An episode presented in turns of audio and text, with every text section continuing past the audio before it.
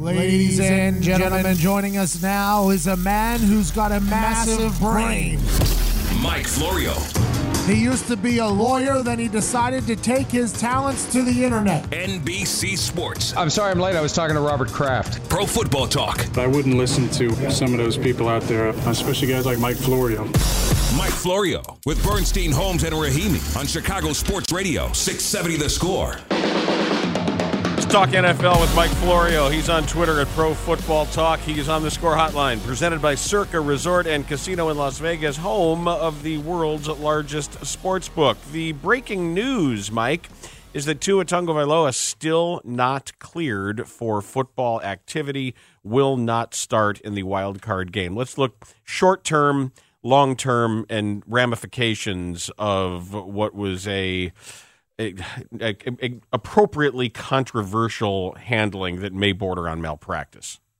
Well, yeah, we know we had at least one other concussion this year, possibly two and this most recent one happened. I mean, yeah, this would be number three or number two at a minimum. Sorry, I got myself sideways there. This one happened during the game. Nobody saw it. They didn't notice it until the next day. The coaches saw something on film. They started talking to him. They realized there was an issue.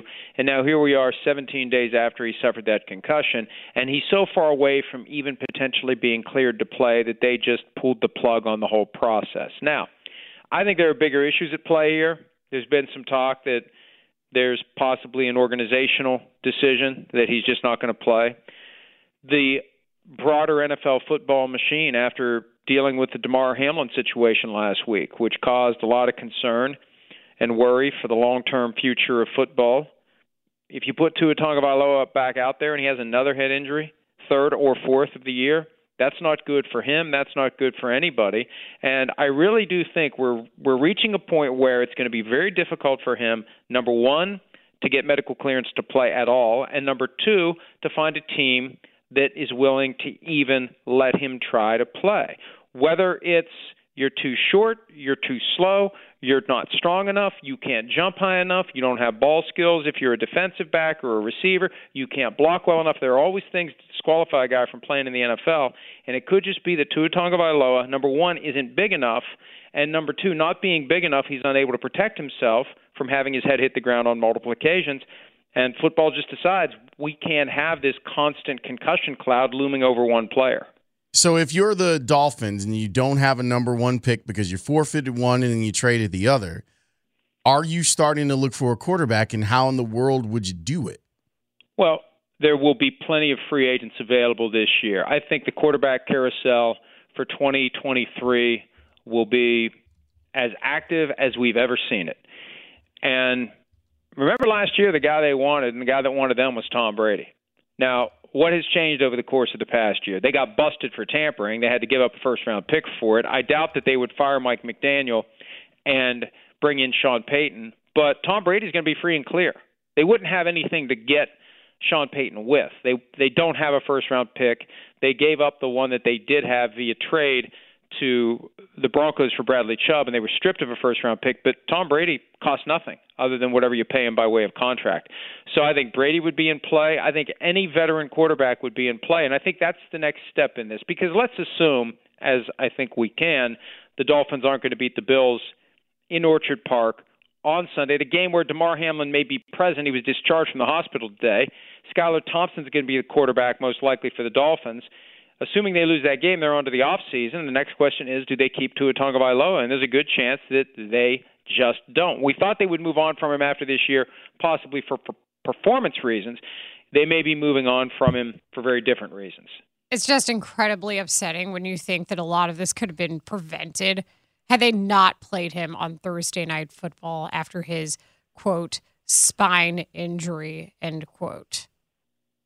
Well, that's right, but I think it still is something that he would have to deal with at some point. And this is a situation where the courage that requires or that is required of players to go out onto that field and play. I mean, we, we saw nine days ago how serious the outcome can be. And whether it's an internal organ that's injured, whether it's your head, whether it's your neck, whether it's a broken bone, whatever it may be. Look what happened to Alex Smith with the badly broken bone and then the infection after that and almost losing his life or having the leg amputated that courage has to have limits. You have to protect yourself. And I think the core problem with Tua, and you look at Drew Brees. Drew Brees wasn't a big guy. Russell Wilson isn't a big guy. You never see them get ragdolled around the way Tua Tagovailoa does. You have to get rid of the ball before they pull you and throw you down legally, and your head whipsaws into the into the ground, and your head hits the ground, and you get a concussion.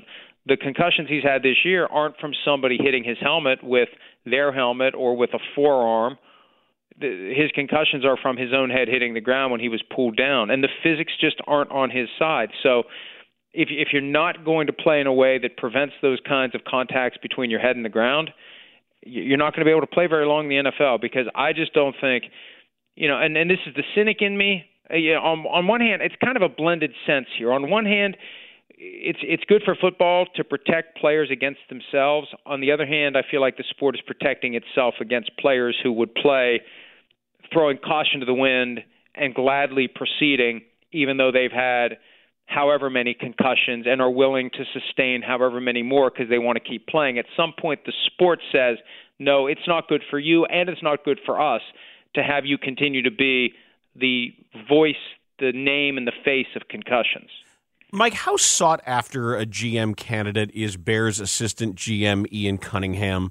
And if he is indeed at the top of so many of these early lists, why did he need one year in Chicago doing what he's doing? Why wasn't he, uh, hadn't he already been plucked to take over a team from where he was in Philly?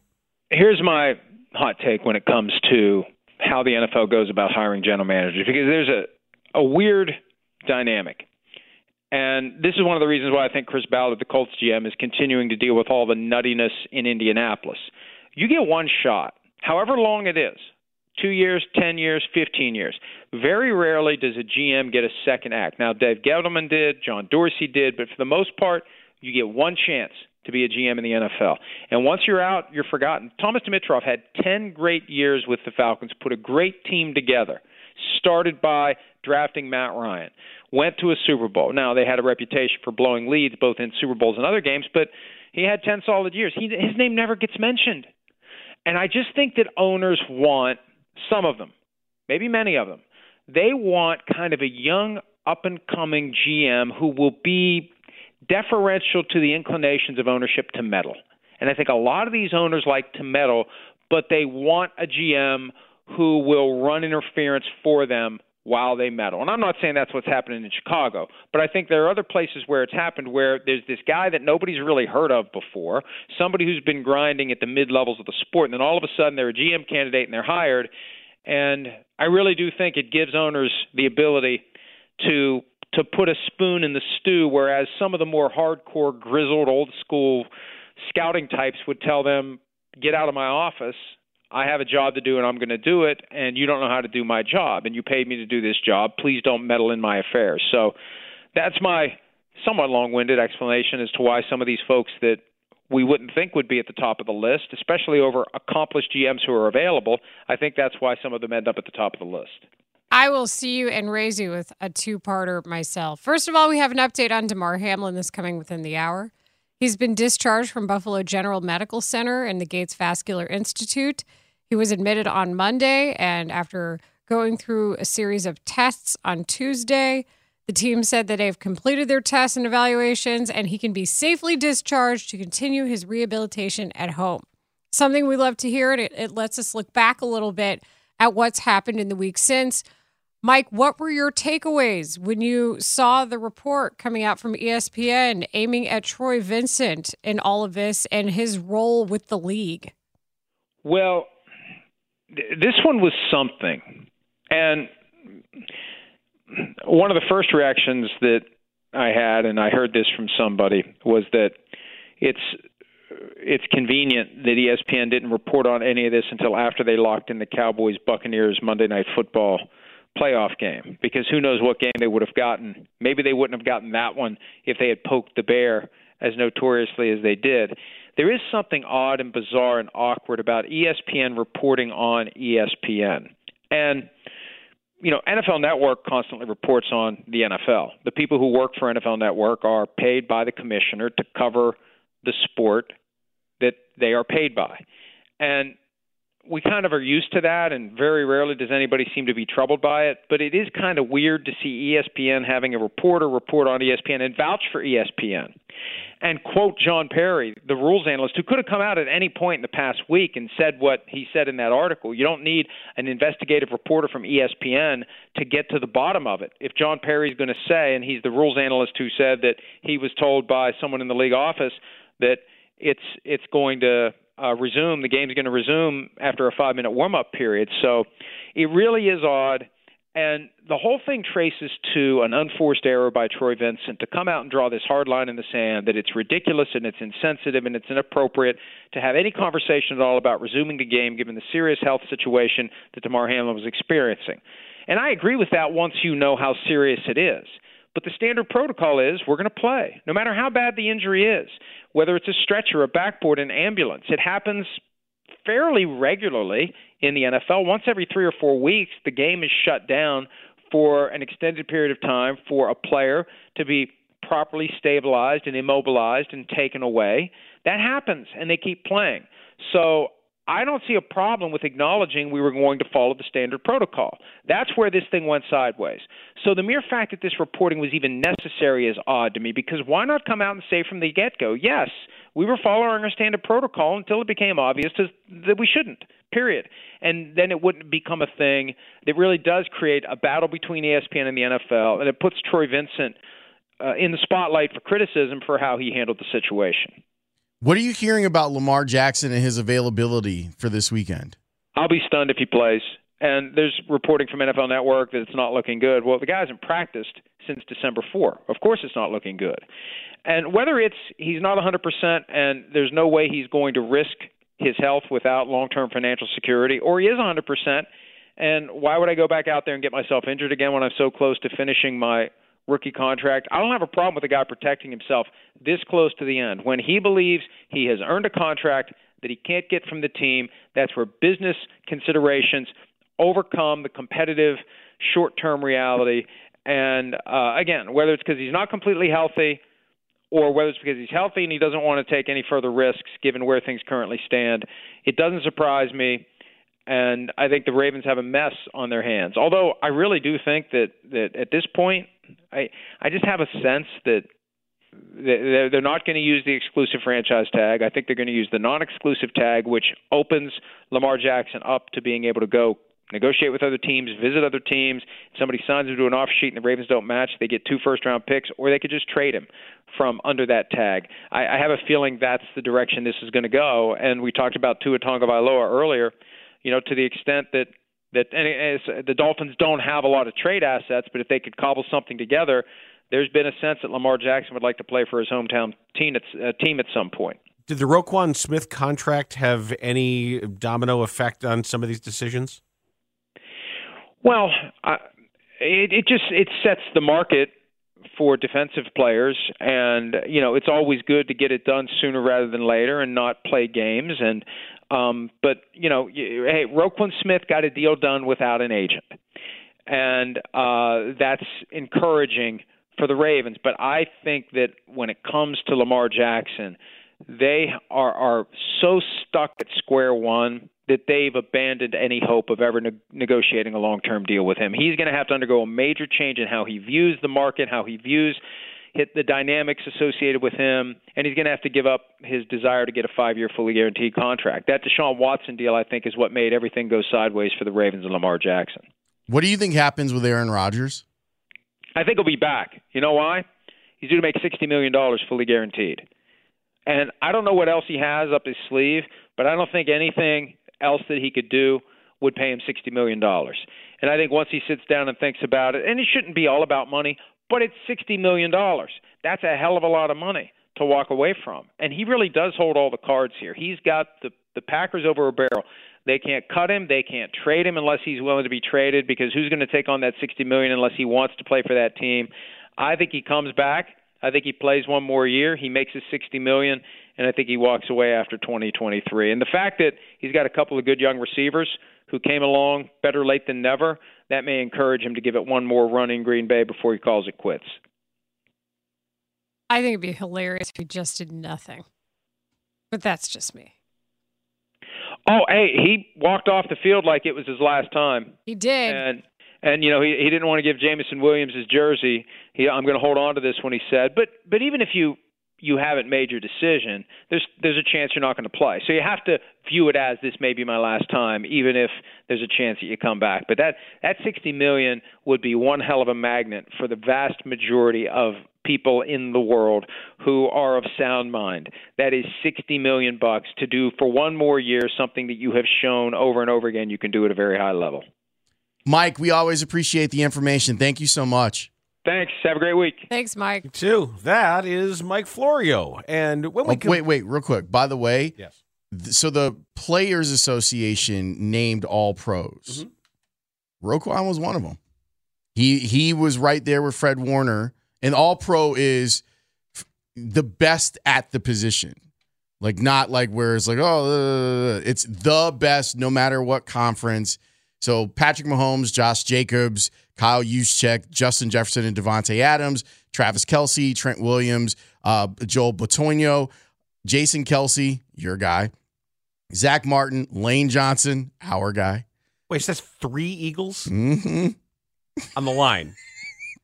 Pretty good line. Wow. They got going on over there. Look Three what of- happens when your quarterback plays behind a line like that. Three of the best at their position in the in the league at the same time on the same line. That's crazy. And Lane is injured.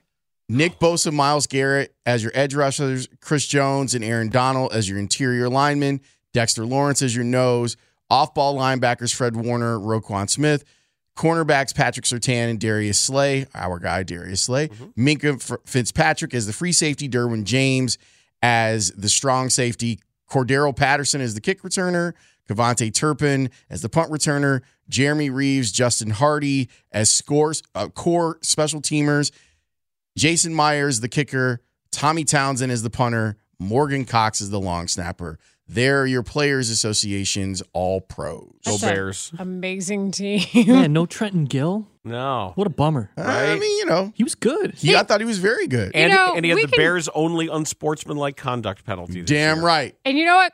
I don't even care because he was that good. Have it, Trenton Gill. You deserve that call. He and his terrible towel. They're, falling on the wrong side of NFL law. So when we come back, uh, there's uh, some stadium stuff we need to get to in light of the finally this the the the long-awaited debunking of the ridiculous video that came out. Also, remind me. They have now posted what the actual skills competition line items are for the Pro Bowl Oh, weekend. no. It's hilarious. All right, great. Are they Stand going to up. do like the cup game? Sit down. It's Fight, gonna- fight, fight. It's going to be awesome. Red light, green light? Look at your friend. I, want to watch some of this stuff. It's it's. It, I love that they got silly with it. All right, good. It's next here on the score. Dan Bernstein, Lawrence Holmes, Man, Bernstein and Holmes, best show in radio. I love it, boys. middays 10 to 2 on 670 The Score. Just Simply the best. Time. Time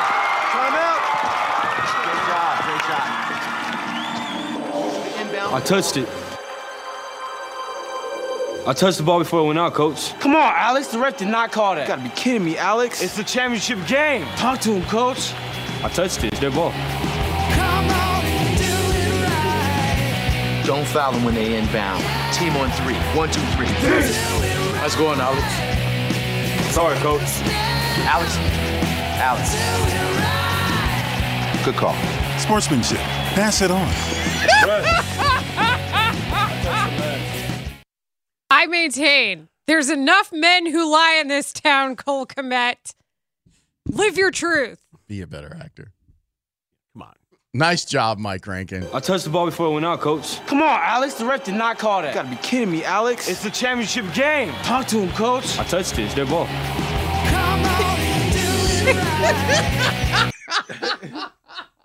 I learned it from you. It's the power chords, dude. You like rise up as he's getting ready to tell the truth and do the right thing.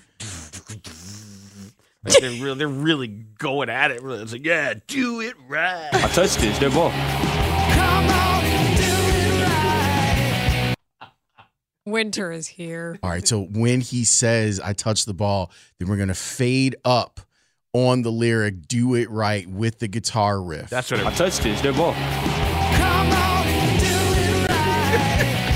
That's when it really starts to rock. I touched the ball before it went out, coach. Come on, Alex. The ref did not call that. You gotta be kidding me, Alex. It's the championship game. Damn it, Alex. messing everything What's up. the matter with you? Snitching ass snitch. That's the other PSA from the Snitchin' Ass Snitch Association. Snitches get stitches, bitches. The more you know. Brought to Well, you by listen. He Gets Us. Just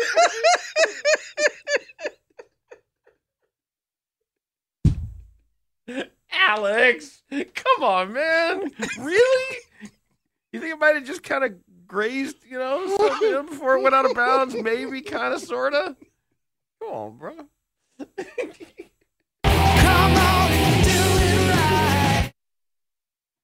Were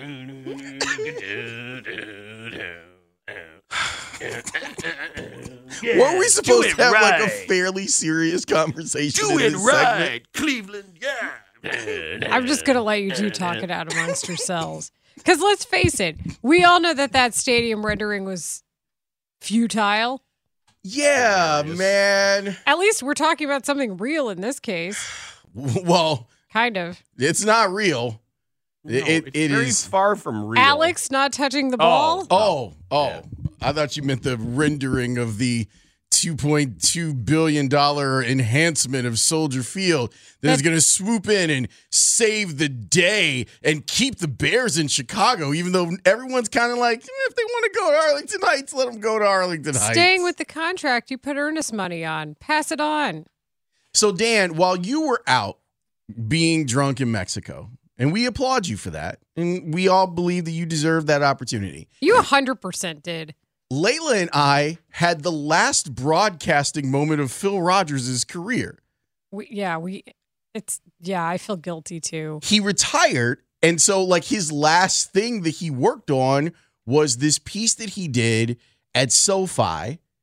Because Layla and, and the crew over at Channel 5 had brought it, they had tricked him and was like, he's got an investigation. And then he came out and his family was there and they were like, happy retirement. Oh, don't put that on me. I was no part of that. They You know were better. there? They didn't know better. Didn't get me in on anything like that? Well, she was there. That's all I'm saying. I'd be like, "Hey, Phil, did you know blah blah blah ruined the surprise?" And then, you know, he came in here. He was nice enough. He said he wanted to talk with fans about all of this stuff. And we were like, all right. But we talked with him first. And we had him break down what he thought about SoFi and how that's all privately funded with SoFi. Then we asked him about current Soldier Field, not the, the Candyland fairy tale that is now being pushed with the the uh, authoritarian Bill Curtis voice on it. They still are underwater on current Soldier Field. Take a listen to what Layla and Phil had to say about this. We wanted to see a stadium that was built with private money. And I because that's sort of where this whole thing is is headed. There's no appetite whatsoever for public money to build a stadium. Certainly not in Illinois. And especially because of the disastrous deal that was made on Soldier Field uh, now 20 years ago uh, when they renovated it and created, you know, what do they call it? It looks like a spaceship crashed into the Parthenon. And when that deal was done, I think a lot of people thought, "Wow, this is a good deal. It's going to, you know, it's to be financed with, uh, you know, visitors to the city. It's it's going to be paid off." Uh, wh- what we've shown through numbers we got is it doesn't even. It's worse than ever. What what they did. What type? How bad is it?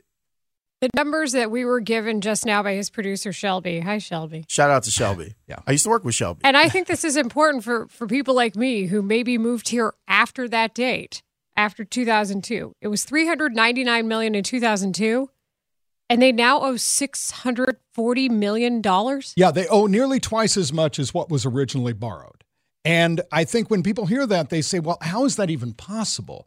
But, you know, they refinanced the deal a couple of times. It was always going to be backloaded. It's going to co- end up costing over a billion dollars. What you see there on the lakefront, smallest stadium in the NFL, no parking. It's going to end up costing over a billion dollars when everything is said and done. And remember that's into the into the early 2030s. So if the Bears leave, you're still paying for it.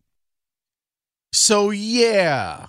Uh-huh. So you mean that now this fantasy of connecting all of these unbuilt railroad spurs into stations that would have to be So- so wait, wait, Dan. into this hub? Dan, whiteboard that for people. Like I, I know what you're talking about. Layla ta- knows what you're talking about. But whiteboard that for people so that they understand exactly how remote this is from being even possible. Much of what is that is, exciting everybody in that of looking at these various sort of train depots that are in there. You see this station and this platform and this station and that platform. Well, yeah, it's all lovely, but most of those improvements or extensions of the that are presumed there don't exist either existed years ago as some some thin possibility or been completely shot down. It goes back to Jim Edgar talking about some of this. Well, here's here is they're going to connect the Ogilvie station with with the with. I forget Union the other- Station. The Union Station. There was another, and then there's another hub. Magic Station. Right. It's all. It's it's literal fantasy where the the possibilities of this have been explored and then were summarily shut down. There's already they've they've done digging already, and I don't know if this is like one of those Elon Musk boring uh, company things, like this horrible Vegas hyperloop. Like they already had thought, well, let's do this. Let's fund this way to get to O'Hare faster, and and that hasn't gotten off the ground or got under the ground yet. Right. The Block 37 stuff. Yes, that station's there, but it's it's just sitting there. Correct. So And it takes you even for forever, forever, Jerry, forever to get from downtown to O'Hare on the blue line. Still. yes, It does. yes, and and the the other concept that was bothersome was the number of times they talked about their paid for by their corporate partners, and you you're ascending these these gilded escalators into these beautiful lounges where uh, it's not doing anything for the average football fan and continuing to to striate and create a caste system for every weekend. Even people who want here, I'm going to give you a couple of tickets. Well, do I have access to this club, that club, or this club? Where you don't, you're not going to have the even if they were to build it, you don't get to enjoy all the stuff you're seeing in that video.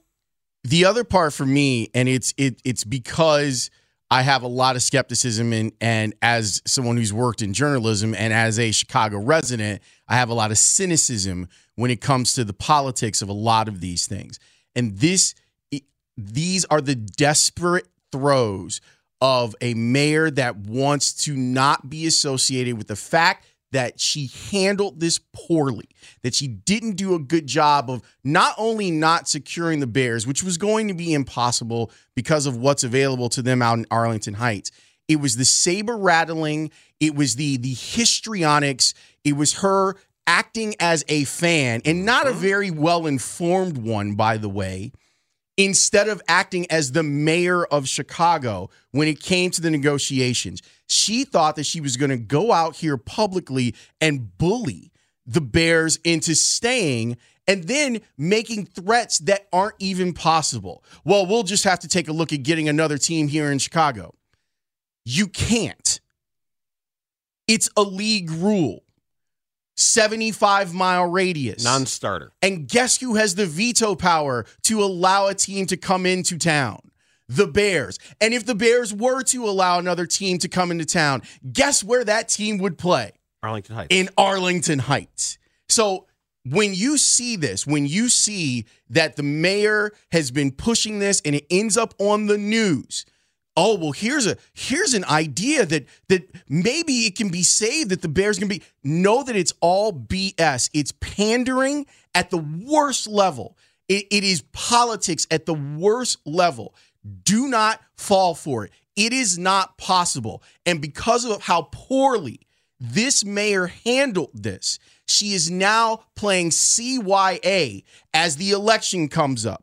Because people that it will be something that other people will use to campaign against her. It won't be the only thing because Lord knows there are other things that people can use, but it will be one of the things that will be able to turn against her as other campaigns try to gain traction. Here's a couple paragraphs from what Chris Jones wrote for the Tribune. It says in the one central animation, Amtrak and Metra jostle for a free platform with the Shy Line. That's a moniker for the old Central Area Circulator Project, first suggested by the Metropolitan Planning Council. That would be an eight mile light rail transit network linking the Ogilvie Center Union Station and the Randolph Metra Station with Streeterville, Navy Pier, the museum campus, and the proposed One Central. Hmm. that plan has been around since the 1990s.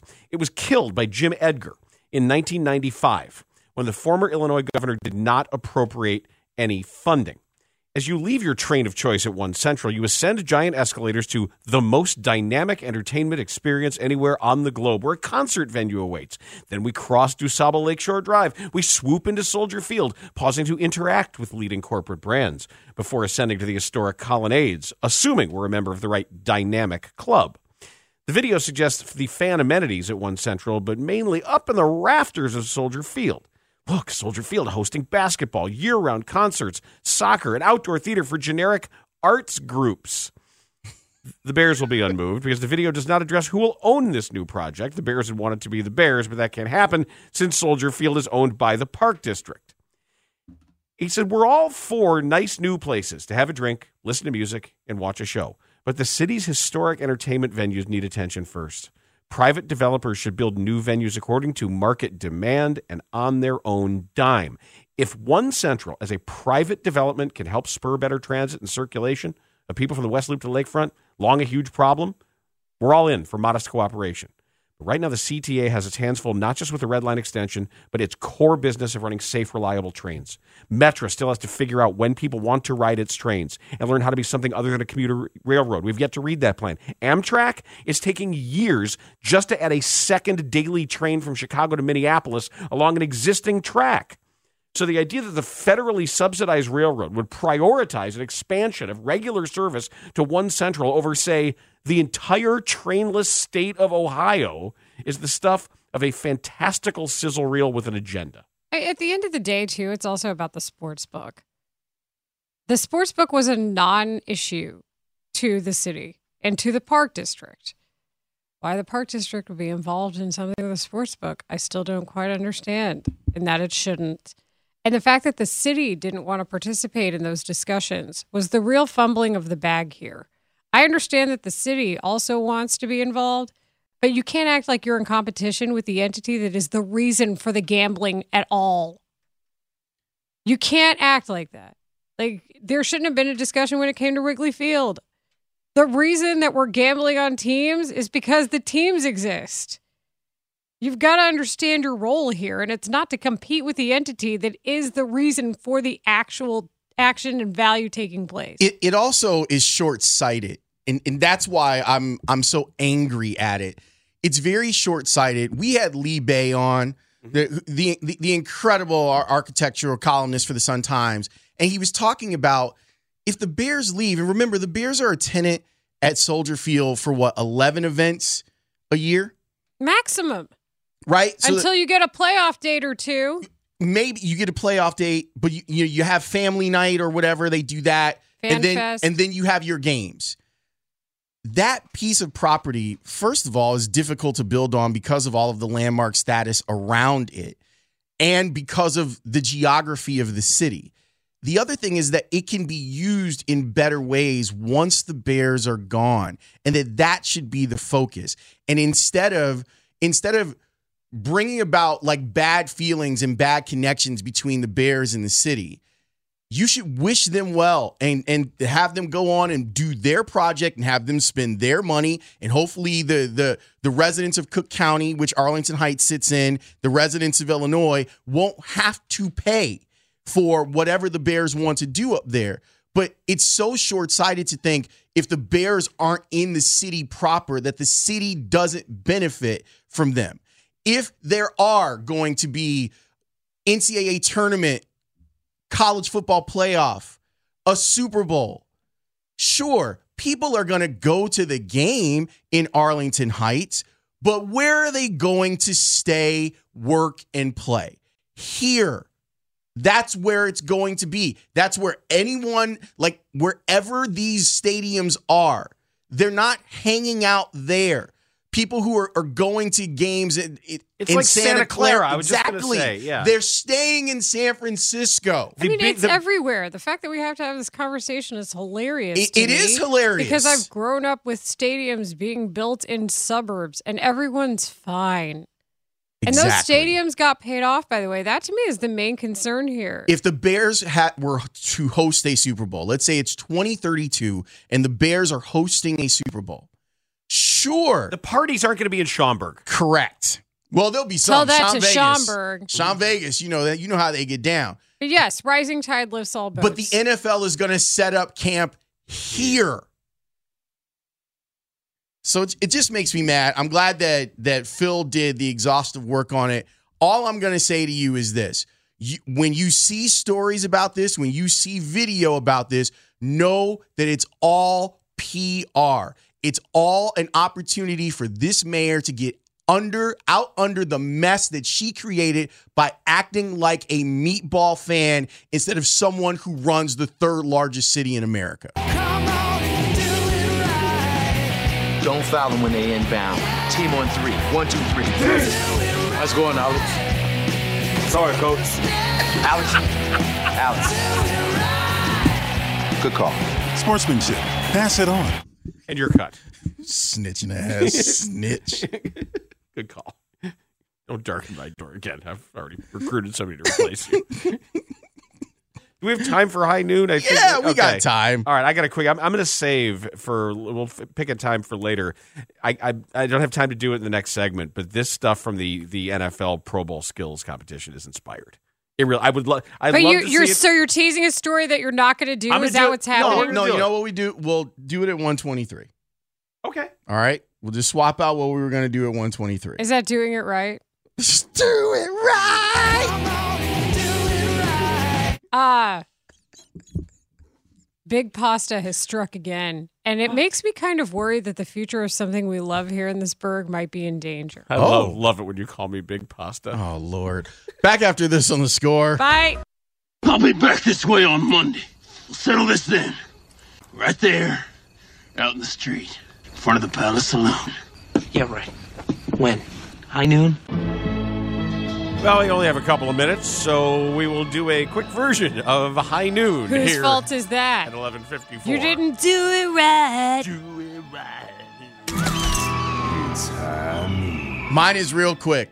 Last night, after 15 years and 22 straight defeats, DePaul finally beat Villanova. It had been since 2008 since DePaul had beaten Villanova, and they did it last night. My conclusion: down year for the Villanova program. They're not very good. Yeah, they have a new head coach and everything. Jay Wright's all commentating and stuff. Mm-hmm. Weird. Uh, Dan, Yes. you might recall our broadcast where we discussed the great Bucatini shortage The- of the pandemic. Yeah, the conspiracy, the Bucatini conspiracy. Yes, and it was. And Big Pasta had a big player in that. They were a big player. It was De Cecco. They crushed a lot. Ronzoni is discontinuing pastina. The little star shaped pastas, the tiny fun pastas, star shapes. Oh, Oh, it's, It's like Campbell's sad. Chicken and Stars. Where are they going to get their stars from? Man, I don't know because Ronzoni says they've been making this since the early 1900s, I believe. And they said, We hear you and we greatly appreciate your love for Ronzoni Pastina. But after extensive efforts, we regretfully announced that it is being discontinued. This wasn't a decision that we wanted to make. Then how does it happen? You're the pasta company. It's sort of in between couscous and orzo, almost. but it's shaped like stars. Little, little happy stars. The company goes back to 1915. So that's that's where the origins go back to. Although we know pasta's been around for a long time. And then I started thinking, if you're just going to go willy-nilly and just start discontinuing tiny pastas, what's happening to the chopped salads? Won't somebody think about them? That's- this is the gateway decision to canceling chopped salads. That would be ditalini, right? I don't the- care. the- They're the all most- tiny pasta, but yes, you're right. The most used that, that I can usually remember in salads would be the the shortcut macaroni. Essentially, it's like they took an elbow and cut it into three or four pieces. No, no, it's not. It's not good enough. No. And I understand that like the stars are a little different, but if if this is where it begins, where does it end? At TB Diddolini's. I'm still waiting for That's that the place. Italian offshoot. Yes. Yeah, so the, the, you- you don't like regular TB diddlers. You go down the street, you can get a little Alfredo at TB Diddlini's. Yes. Why didn't we think of that? Damn it! Like 15 years too late. Too late. Now you come up. with Sorry. It. Now you. I Come was up I hear they the- got good cannolis there. I was covering the Bears and watching DePaul beat Villanova 15 years ago. Nothing happened in between then and now. And that's high noon. I just I'm kind of sad about this pasta situation. I don't know that I've ever had those little diddlinis or Ros- ranzoni pastinas. I think I need to get a chopped so salad cute. today. Pastina is Italian for tiny dough. Isn't that adorable? You're cute. Won't somebody think of the cuteness? I mean, y'all y'all stink, Ronzoni. Yeah. Yeah, dare you. ranzoni. They don't stink. But Ronji's like, name in Italian. sad. That's right, Box. when we come back, uh, let's talk about the reality. Where did that come from? You said Ranji. Ronzoni. I said Ranji. Italian ranji is ranzoni. Little I didn't cute, even think about so- that. little, me. little cute Ranji. Ronzoni. First time for everything, I guess. That's right, Box. Did you just insult Raji and say he's not cute? Yes. He's cute. He's very handsome.